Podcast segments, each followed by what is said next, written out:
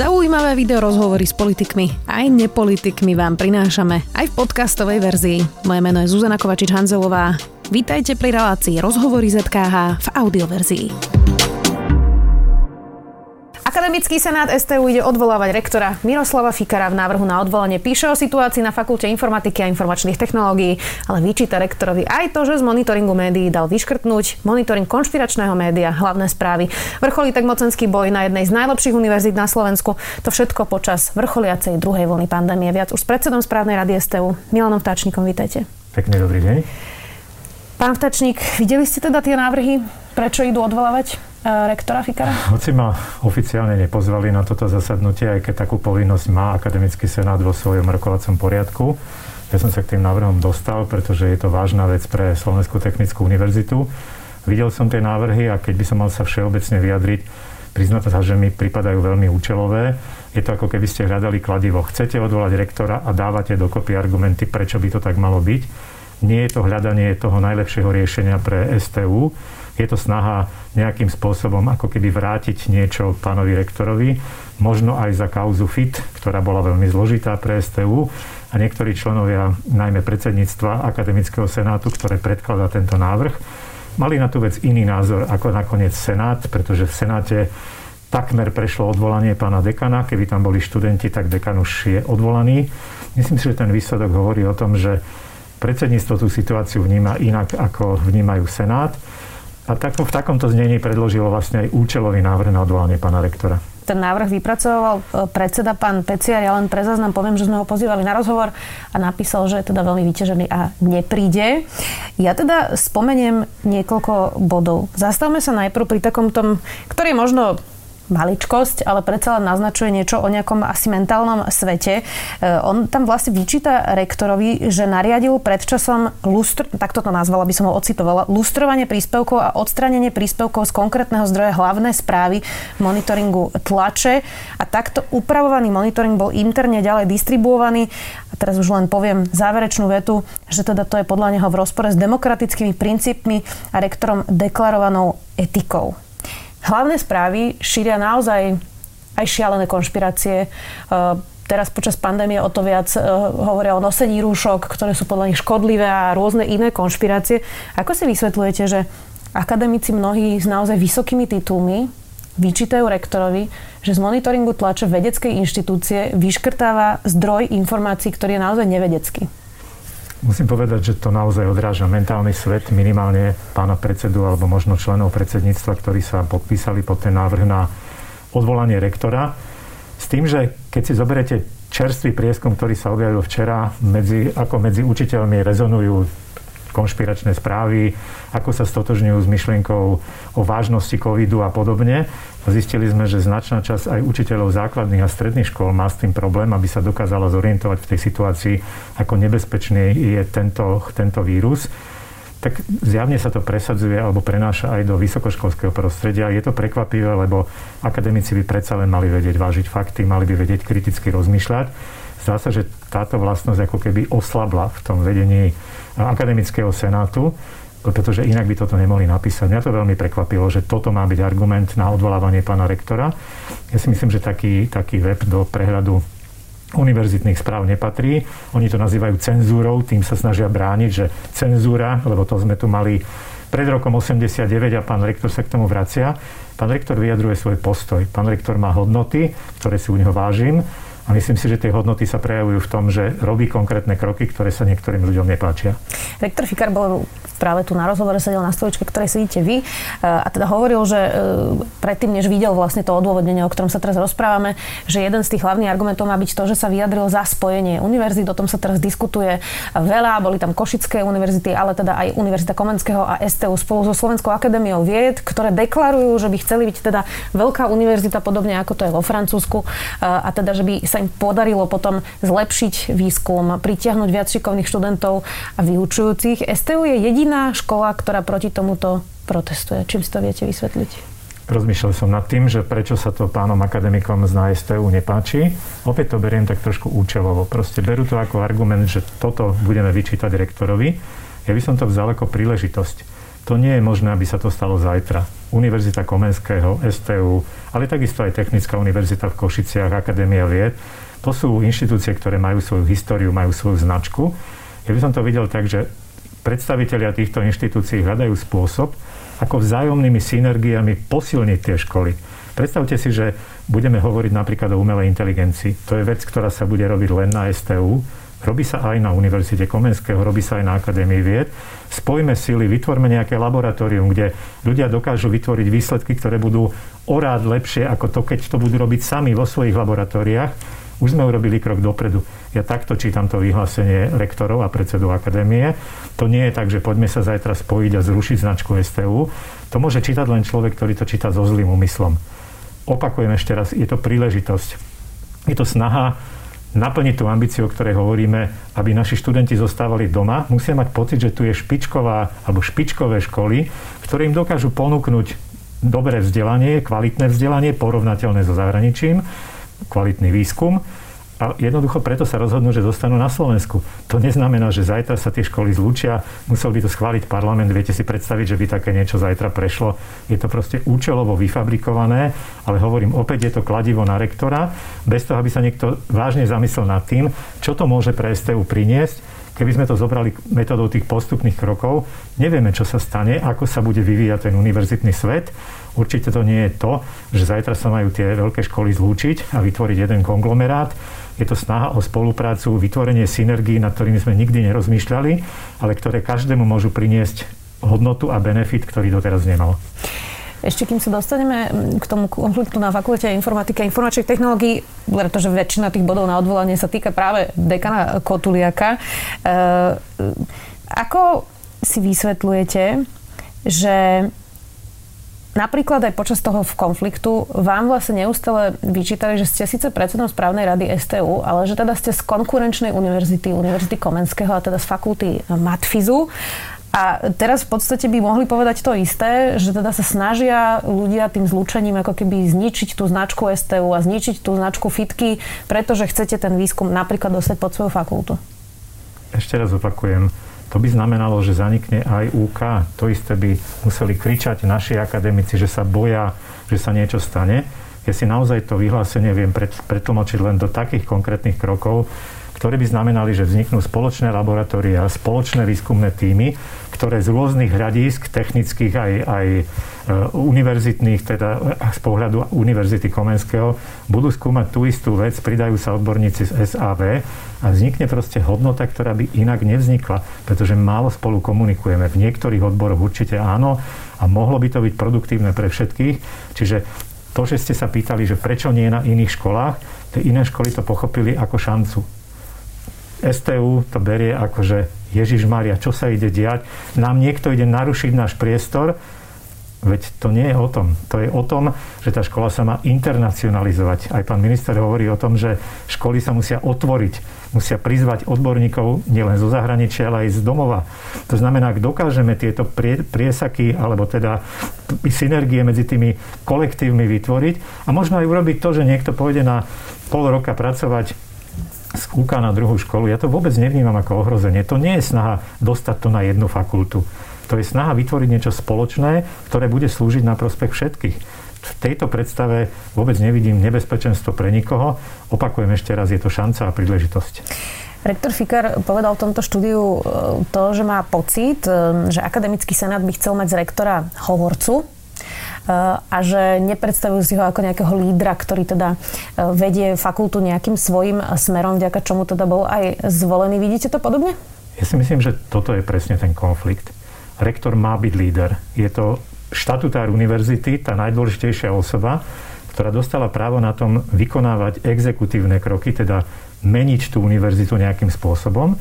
Je pravda, že tak ako to robí vláda, aj ona má svoj parlament, v ktorým sa musí zodpovedať, musí s ním konzultovať veci.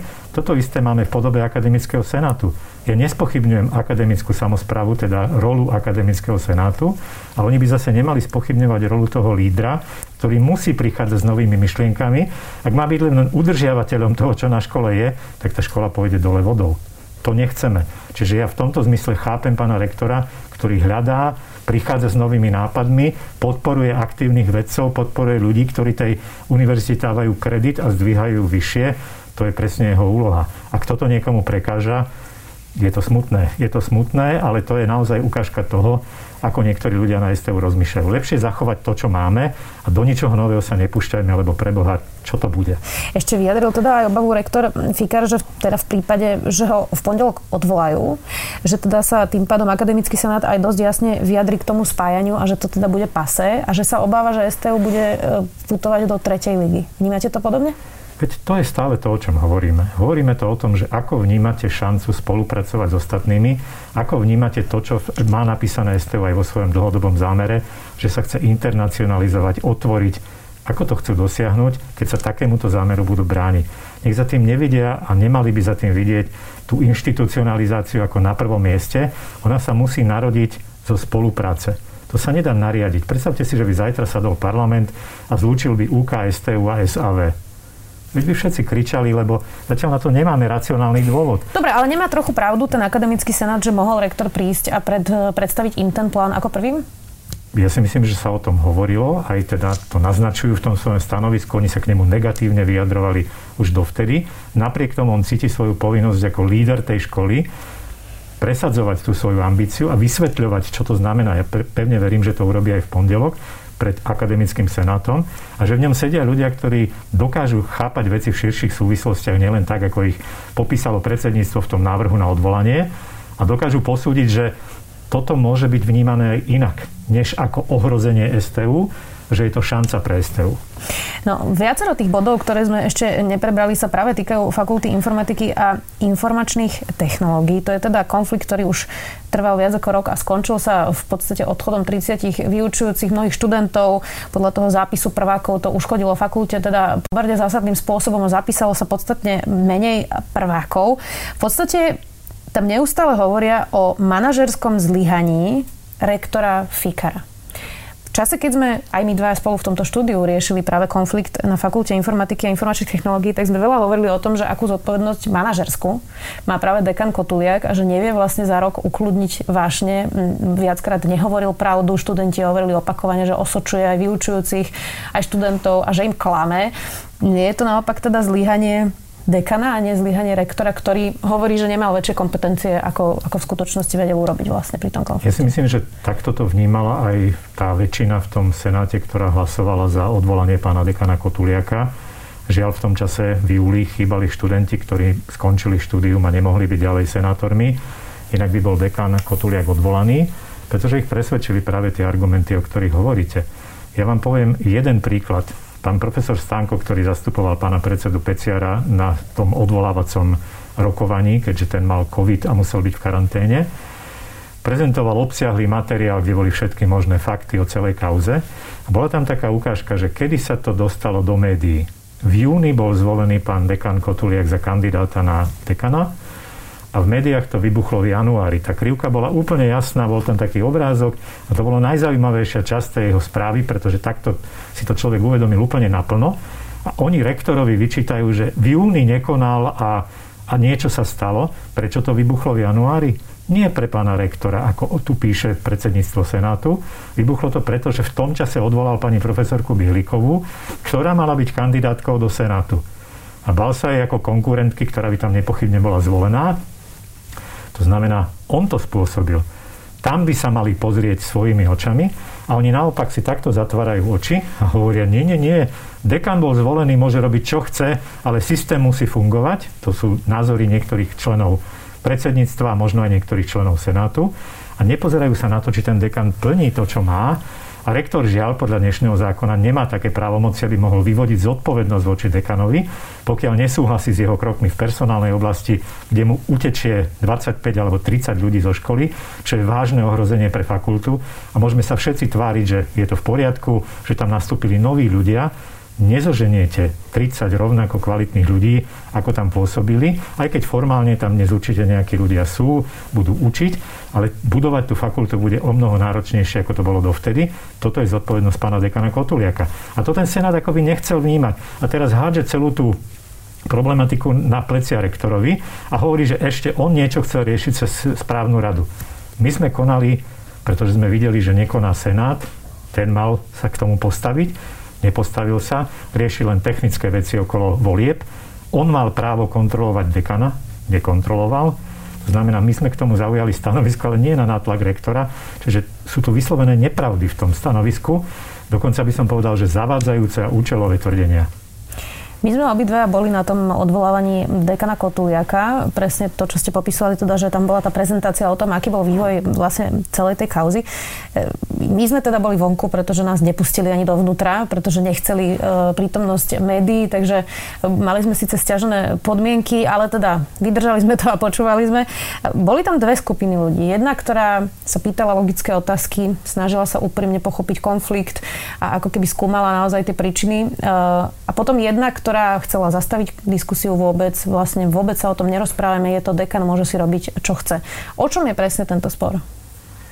Ja si myslím, že je stále o tom, že či teda keď ste zvolení, môžete robiť čokoľvek, alebo to je tak, že človek, ktorý je zvolený, okrem zákonných pravomocí, ktoré mu dáva zákon o vysokých školách a všetky všeobecne záväzné predpisy, má dodržiavať aj nejaké etické princípy. My sme o nich spolu hovorili v našom minulom rozhovore, keď sme povedali, že keď dekan dá slovo, že niečo neurobí a potom to urobí, tak to má vážny dopad na, na všetkých, ktorí sú v tej akademickej obci, najmä na študentov, lebo to všetci vidia.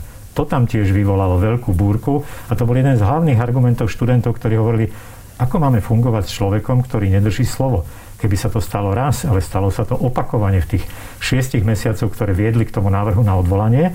A toto niekto ako keby nechcel vidieť. To nie je dôležité. Zákon. Zákon je dôležitý. Zákon je, skutok sa nestal, poznáme tie príbehy, ktoré hovoria, v súlade že so zákonom. v súlade so zákonom. Proste to sú také výhovorky ľudí, ktorí nevidia, že tá spoločnosť sa musí prebudovať aj po tej stránke etiky a slušnosti a to je niečo viac ako zákon. Je to otázka, ako interpretujeme tie veci, či držíme slovo, podáme si ruku a dohodneme sa, že niečo bude alebo nebude a potom to naozaj urobíme. Toto sa na tej fakulte nedialo a je to vec dekana, manažera, ktorý to mohol a mal urobiť, mal vnímať tie signály od akademickej obce. Ja si myslím, že sa dalo nájsť riešenie, keby tieto signály vyhodnotil tak, ako teraz hovorím, že tu nejde len o tom, že mohol som prijať 18 zamestnancov, ale povedal si, že ich nepríjmeš tak k tomu sa prosím pán dekan vyjadri. A k tomu sa dekan nikdy nevyjadril. Proste argumentoval vedeckými grantami a neviem čo všetko. A nachytali sme ho na hruškách, že to vôbec tak nie je, že na tých grantoch tí ľudia nie sú zapísaní, to poslal správnej rade takú správu. To znamená, že to boli účelové argumenty z jeho strany, urobil to kvôli voľbám, to všetci vieme, ale to neuveriteľne kazí vlastne reputáciu toho dekana ako manažéra, ktorý naozaj okrem zákona má rešpektovať aj istú etiku a slušnosť, lebo ňou vychováva svojich študentov. Ako sa ukazuje, že je funkčná tá samozpráva vysokých škôl práve na týchto dvoch príkladoch? Najprv teda FITka, kde Dekan Kotuliak bol podstatne šikovnejší vo formálnych ako keby ovládnutiach vlastne tých mocenských ako keby pozícií, ale mal proti sebe naozaj obrovskú väčšiu časť fakulty, nakoniec teda odišli aj vyučujúci a mnohí študenti podpísali proti nemu petíciu, versus teraz máme akademický senát, eh, ktorý tiež, aspoň podľa toho, čo rektor Fikar hovoril, ho naozaj asi odvolá, že vlastne tie síly sú tam proti nemu. Dokáže sa teda akademická obec spravovať sama? Ja sa priznám, že neverím, že ho odvolajú. Ja verím v silu akademickej samozprávy. Ja verím v to, že tí ľudia, ktorí budú v pondelok sedieť na akademickom senáte, veľmi vážne budú posudzovať tie jednotlivé body, ktoré sú predložené predsedníctvom a že nepríjmú tie body ako relevantný dôvod na odvolanie rektora, lebo tým poškodia vlastnú univerzitu. Čiže tá sila toho, toho akademického, tej akademickej samozprávy sa podľa mňa prejaví. Úprimne tomu verím a verím, že to tak bude. Ak by to tak nebolo, tak to bude ďalší signál toho, že musíme niečo urobiť s riadením vysokých škôl. Ja som bol nedávno oslovený ako predseda správnej rady spolu s predsedom správnej rady Univerzity Komenského, aby sme sa vyjadrili v rámci takého prieskumu, ktorý robilo OECD, že čo by pomohlo nášmu školstvu. Jedna z tých tém bolo aj riadenie. Ako inak usporiadať riadenie, či by sme videli, že toto by mohlo pomôcť našim vysokým školám. Áno, mohol by to byť impuls, keby sme to opäť zobrali z tej pozície ministerskej, ako nejaký podnet na to, že poďme to usporiadať trochu inak, aby tí, čo majú robiť to, čo treba, mali tú právomoc to urobiť, napríklad rektor, keď je exekutívny predstaviteľ školy, musí mať dosah aj na fakulty. To nemôže byť tak, že to sú enklávy, ktoré sa spravujú sami a nikto do nich nič nemôže. Tým skôr štatutár, ktorý zodpovedá za celú univerzitu. To je akoby jeden príklad. Tých vecí je tam viacej okolo toho riadenia. Diskutovali sme o tom, že téma riadenia sa podľa mňa dostane ako téma aj na pôdu ministerského rozmýšľania. Videli sme ministerský plán pána Hegera, reformný plán Slovensko 2.0. Aj tam sa dostali myšlienky o tom, že treba niečo robiť s riadením vysokých škôl, lebo inak sa nám tá kvalita, to čo chceme, ešte raz to zopakujem, zvýšiť kvalitu vysokých škôl a udržať študentov na Slovensku, to sa nedá zrejme bez zmeny riadenia dosiahnuť.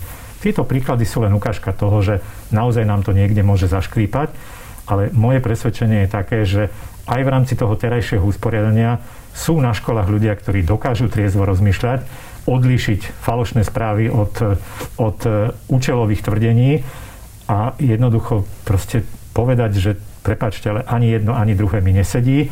Toto je tá pravda. V prospech univerzity je to, aby rektor zostal, pretože má svoju predstavu, má víziu, ako tú školu rozvíjať a my mu v tom chceme pomôcť. A hľadajte, vy predsedníctvo, my senát, hľadajte s tým rektorom spoločnú reč, pretože je našim najvyšším predstaviteľom. Záverečná otázka. Ehm, po tom, čo dekana Kotuliaka vlastne na mm, rokovanie Akademického senátu neodvolali, tak e, tá panovalo také sklamanie aj študentov, aj tých vyučujúcich, aj niektorých členov senátu. Myslím si, že aj šéfa ESETu Richarda Marka, na ktorom to tiež bolo vidno, že vlastne bol prekvapený z toho, ako nedemokraticky vlastne celé to rokovanie v podstate prebiehalo.